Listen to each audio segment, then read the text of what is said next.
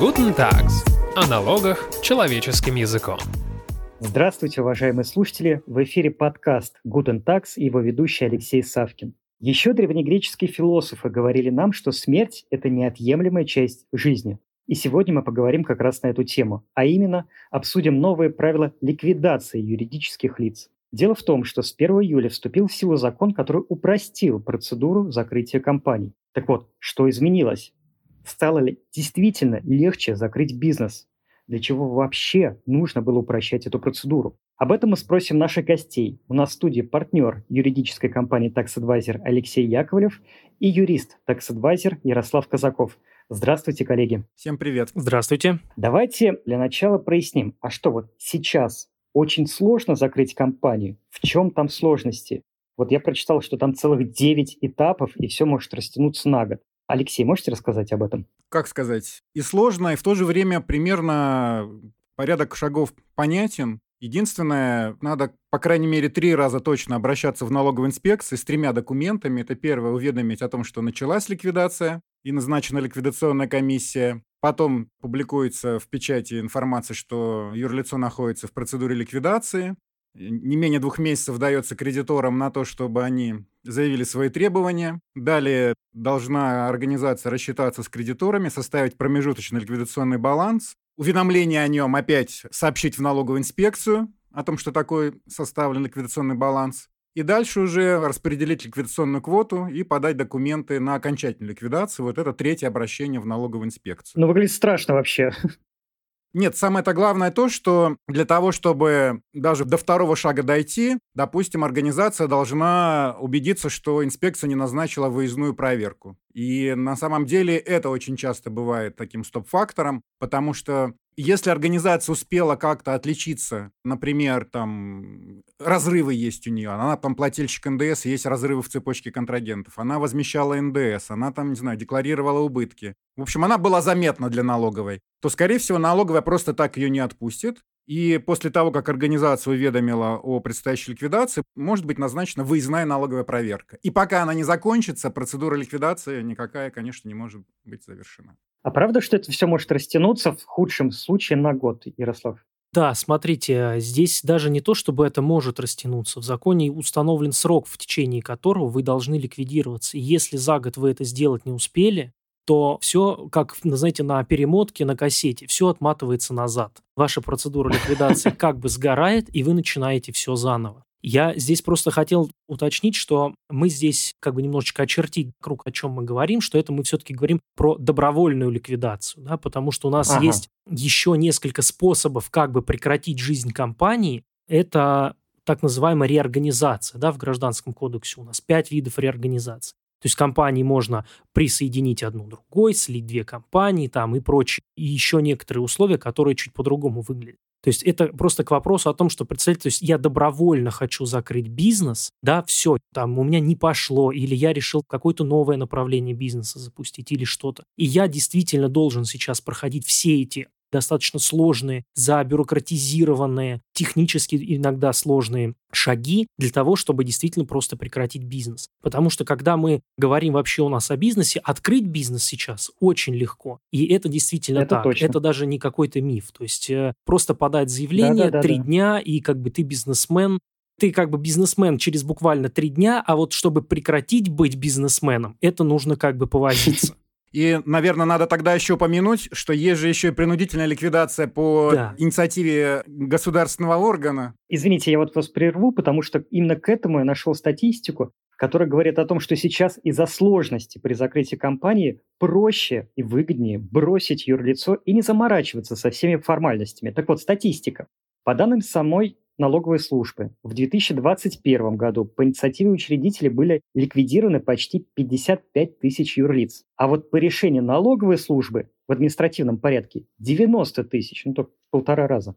Но ведь это приводит к тому, что учредители ликвидируемых в административном порядке компаний потом поражаются в правах они не могут снова открывать компании, и их могут привлечь к административной ответственности. Вот правильно я понимаю? Да, такой порядок действительно есть, такая процедура существует. И ну что сказать, э, наверное, бизнес в такой ситуации просто ищет каких-то номинальных учредителей и подвешивает, скажем так, организацию, и, соответственно, она попадает вот в число тех кто может быть ликвидирован в принудительном порядке, а там критерий такой, по-моему, в течение года не сдается отчетность, и в течение года нет операций по ни одному из банковских счетов.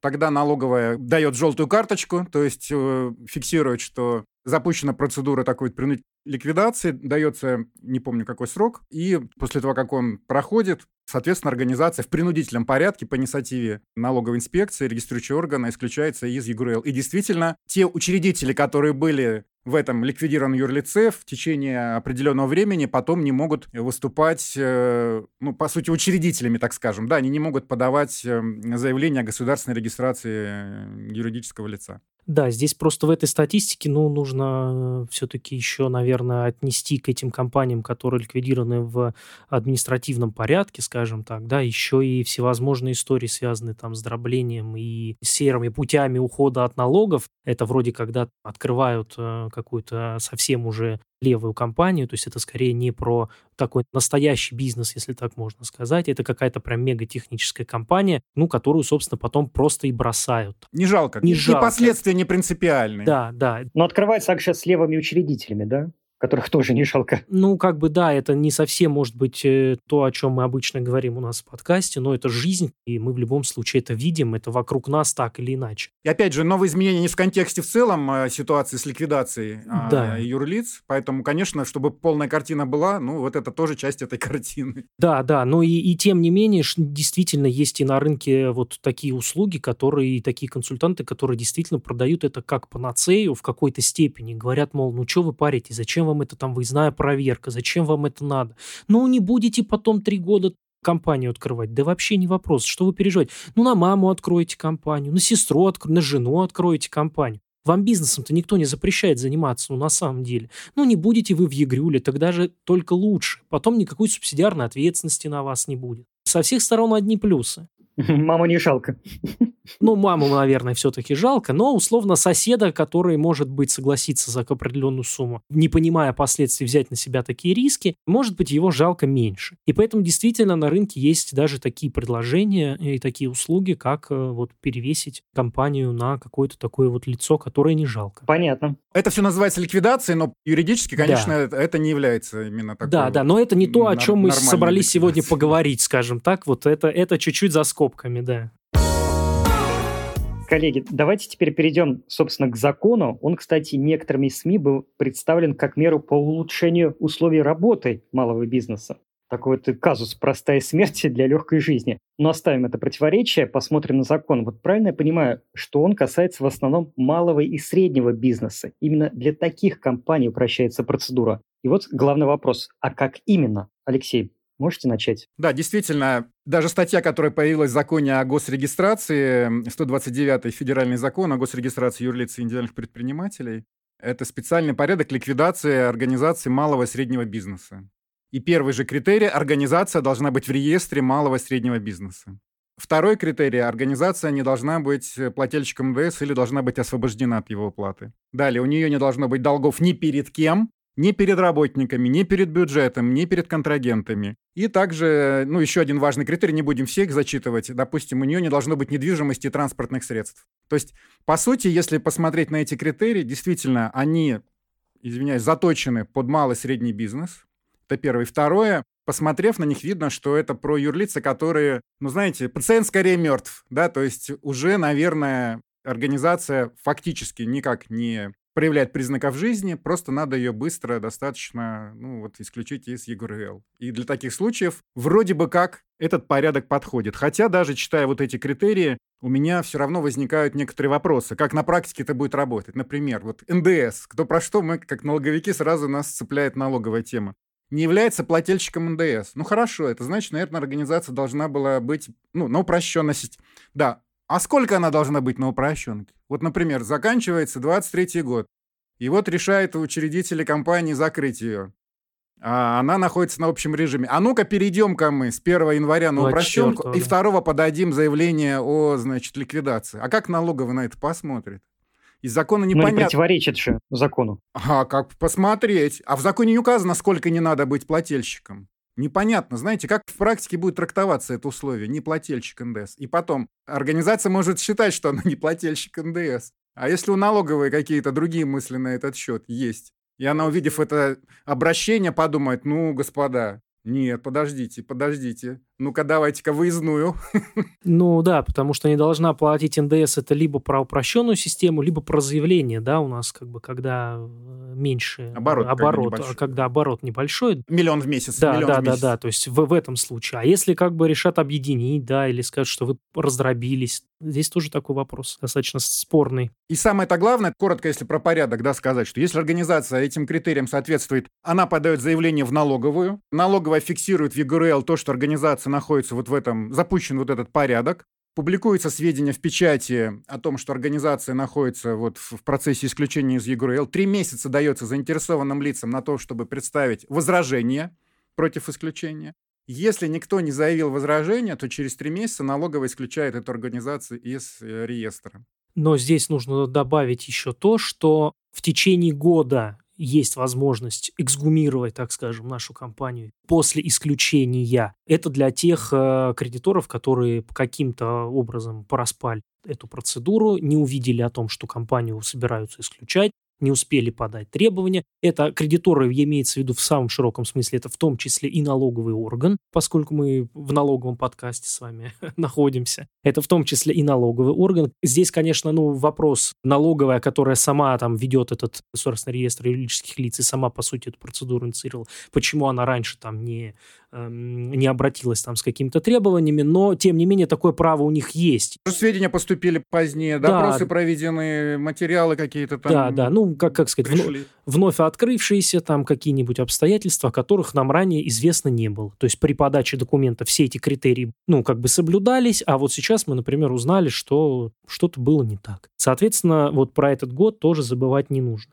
И здесь я бы, наверное, еще хотел отметить следующий момент, потому что в данный момент, вот, э, собственно, вы задавали вопрос, что в СМИ рассматривается этот э, новый порядок как э, какое-то прям совсем уже облегчение, Облегчение. для Да, налогоплательщика. да, да, да, да. Я, честно сказать, не совсем это увидел. То есть я к чему говорю это все? Что нельзя сказать, что теперь процедура ликвидации заключается исключительно в подаче одного заявления. И все. И бизнесмен такой, фух, ну теперь через три месяца я обновлю ЕГРЮЛ, увижу, что меня исключили, и счастливый как бы пойду заниматься там чем-то другим. А я вот именно так и понял, из ваших же слов. А как на самом деле? Смотрите, как может получиться. Подали это заявление, например, да, о предстоящем исключении. А на завтра дата очередной отчетности представления налоговой. Это не значит, что ее не надо предоставлять. Ну, Да, просто да. квартал закончился, и вы на упрощенке. Ну, все, подаете отчетность. Да, то есть отчетность вы продолжаете подавать. Если вам поступают требования кредиторов, вы продолжаете с ними работать. Это ваши Ну, кредиторы. кстати, тогда получается, что если заявился кредитор, то, видимо, придется откатывать эту процедуру, да, потому что на момент подачи заявления получается, что Что он был. Да, кредитор был, а вы же заявили, что кредиторов не было. И с этим же связан, вот на мой взгляд, еще одна проблема. Дело в том, что, ну, конечно, бывают такие вот уже чистые юрлица, где вообще нет, да, никаких расчетов, там, ни дебиторской, ни кредиторской задолженности, кредиторской там, да. А есть ситуации, когда есть кредитор, и он такой же полуобморочный. Ну, вот, тоже почти умерший.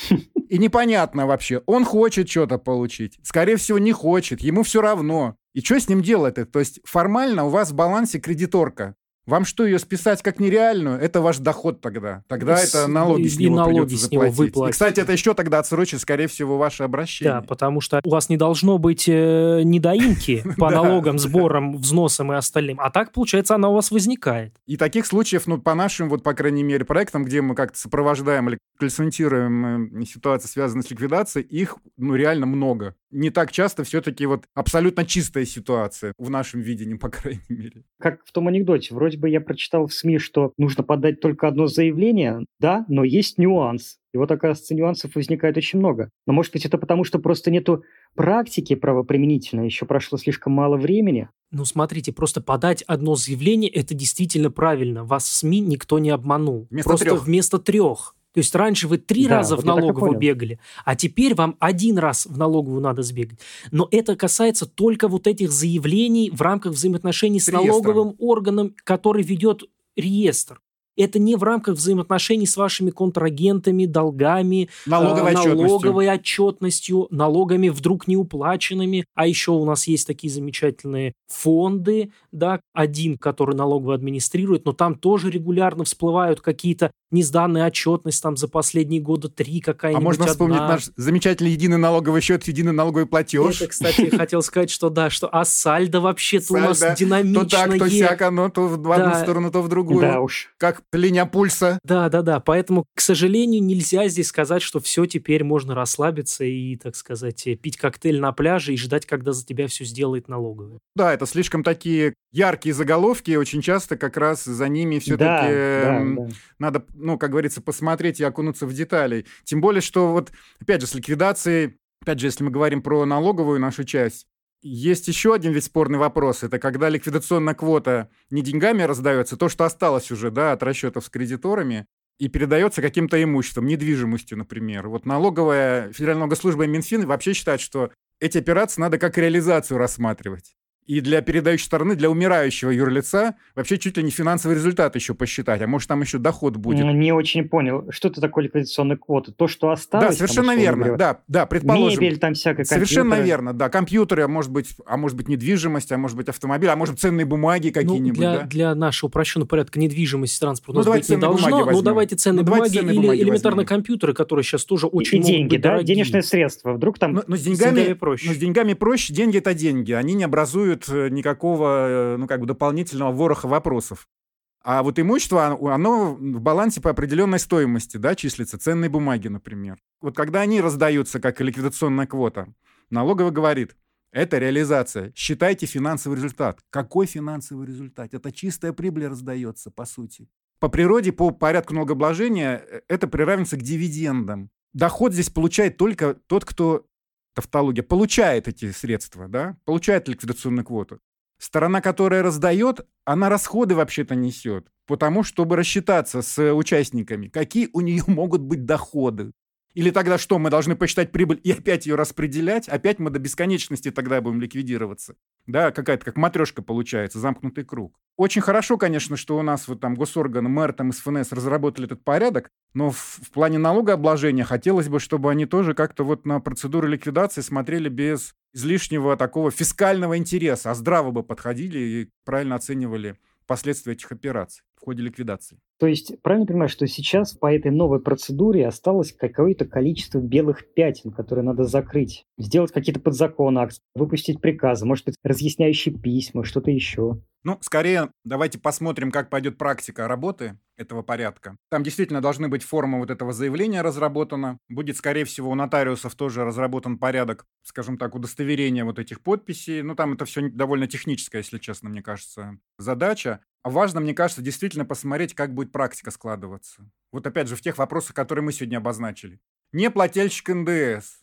На момент подачи, неважно, какая у меня история до этого была, недвижимость. Вчера не было, сегодня есть. Ну, то есть я раскидывал ее, да? Нормально это? Или ФНС на это обратит внимание? Да, особенно если еще какому-нибудь учредителю передал накануне. Да, совершенно верно, да. Или если там, не знаю, это юрлицо участвовало в дробленке, в незаконной. Которая будет установлена как раз вдруг там месяцев через внимание, 9. да, налоговый орган, когда вот было подано это обращение на такую вот быструю ликвидацию. Надо посмотреть, то есть вот, наверное, для каких-то случаев, все-таки мы так покритиковали, наверное, для каких-то случаев это вполне себе будет инструмент. Да, вот я думал, для кого это может быть прям инструментом. Мне кажется, что это прям вот действительно компания единственным учредителем, который действительно занимался какое-то время бизнесом, и сейчас этот бизнес просто, ну, как бы, ну, сошел на нет по тем или иным причинам. Не пошел, потерял интерес предприниматель, да, к этому и так далее. Это, наверное, действительно для него будет какая-то определенная панацея, когда он знает всех своих контрагентов, все свои там долги перед бюджетом, он действительно все это закрывает, у него ничего нет, недвижимости нет, транспорта нет, никаких долгов, претензий нет, и все, бизнес потихонечку сошел на нет, и вот такой добросовестный бизнес в упрощенном порядке мы ликвидируем. Но здесь, коллеги, еще важно, мне кажется, заметить, что у этой медали есть еще оборотная сторона. Это то, что помимо этого легкого порядка умирания для учредителей такого юрлица, теперь прямая норма говорит, что они, если что, будут нести субсидиарную ответственность по его долгам. Не совсем так. Не совсем. Раньше, знаете, как было? Раньше было, когда исключали по решению налогового органа. Если вас исключил налоговая, ну, логика какая была, это ваша ответственность, да, за то, вы что вы, вы довели компанию до того, что ее налоговая исключила из ЕГРЮЛ, значит, вы как бы несете ответственность по долгам того, что вот осталось. Здесь кредиторы как бы не смогли повлиять на налоговый орган и каким-то образом свои требования удовлетворить, да, и интересы защитить так или иначе. Теперь же этот пункт предлагается распространить, собственно, уже, ну, как бы этот пункт уже распространен на все случаи, в том числе, когда вы добровольно ликвидируете свою организацию. Поэтому это еще как бы вот такой вопрос. Какая у вас цель этой ликвидации? Все-таки хотите вы уйти от налогов? Тоже такую услугу на рынке часто продают, да, некоторые консультанты что, мол, давайте сейчас быстренько там ликвидируемся, все долги спишем там и так далее. Теперь это будет сделать чуть-чуть сложнее. Кстати, при такой норме, в принципе, налоговая, когда она в течение года проснется, ей не обязательно эксгумировать это юрлицо. Она просто пойдет к, к учредителям. За... Кстати, в том числе, да, кстати за, говоря, да, да, Еще да. надо подумать. Я думаю, что налоговая подумывает, как проще организационно поступить. Коллеги, а вот вы говорили в начале выпуска, что бывают ситуации, когда бизнес ликвидируют не всегда по естественным причинам, а иногда это делают, чтобы уйти от долгов, налоговой проверки. А вот эти поправки, правильно понимаю, что они как-то ограничивают использование таких недобросовестных способов ухода от долгов и проверок? Или никак не влияет на это? Нет, но поскольку один из критериев такой э, запуска этой упрощенной ликвидации отсутствие задолженности, то понятно, что у нас отсекаются все вот эти нехорошие, должны, по идее, отсекаться ситуации, связанные действительно с бросанием, скиданием кредиторов. Так и более того, если имущества не хватает, чтобы рассчитаться с кредиторами, она вообще-то должна банкротство, банкротство добровольно объ... угу. объявить, даже если никто из кредиторов не, не заявляет, не заявляет. требования да, организации Поэтому при определенном Этот долге. порядок, конечно, он для организаций, которых нет долгов. Ну, по крайней мере, примафаси, на первый взгляд, что называется, да, у нее нет долгов ни перед кем. Да, да, то есть прям говорить о том, что этот механизм станет каким-то лакомым кусочком для тех, кто каким-то образом пытается там куда-то скрыться, ну, наверное, на первый взгляд это не так, потому что нужно, да, как Алексей верно заметил, элементарно соответствовать каким-то вот этим базовым критериям. Мы понимаем, что жизнь там многообразна и, и принимает разные причудливые формы. Но пока при добросовестном исполнении своих обязанностей каждой из сторон в этом процессе не выглядит это как какой-то способ прям уж куда-то скрыться, всех кинуть, обмануть, не заплатить и так далее. Но опять же посмотрим на практику. Это мы пока все-таки ну, на самом старте. Да, да, да. Ну, надо, ну, надо сказать, что, да, что порядок заработал с 1 июля 2023 года. То есть это действительно прям... 20 дней всего, да. Да, на, на день записи 20 дней. Ну, то есть как бы это прям новое-новое что-то для нас. Посмотрим, поживем, увидим, как это будет работать. Ну что ж, э, дорогие коллеги, дорогие слушатели, я думаю, что мы обсудили все аспекты нового порядка ликвидации юрлиц. И на этом мы будем завершать наш выпуск. Благодарим за беседу гостей. Это партнер юридической компании Tax Advisor Алексей Яковлев и юрист Tax Advisor Ярослав Казаков. Всего доброго и удачи во всех делах. Всем пока. До новых встреч. Подписывайтесь на нас, ставьте нам лайки. Да, пожалуйста. Всего доброго.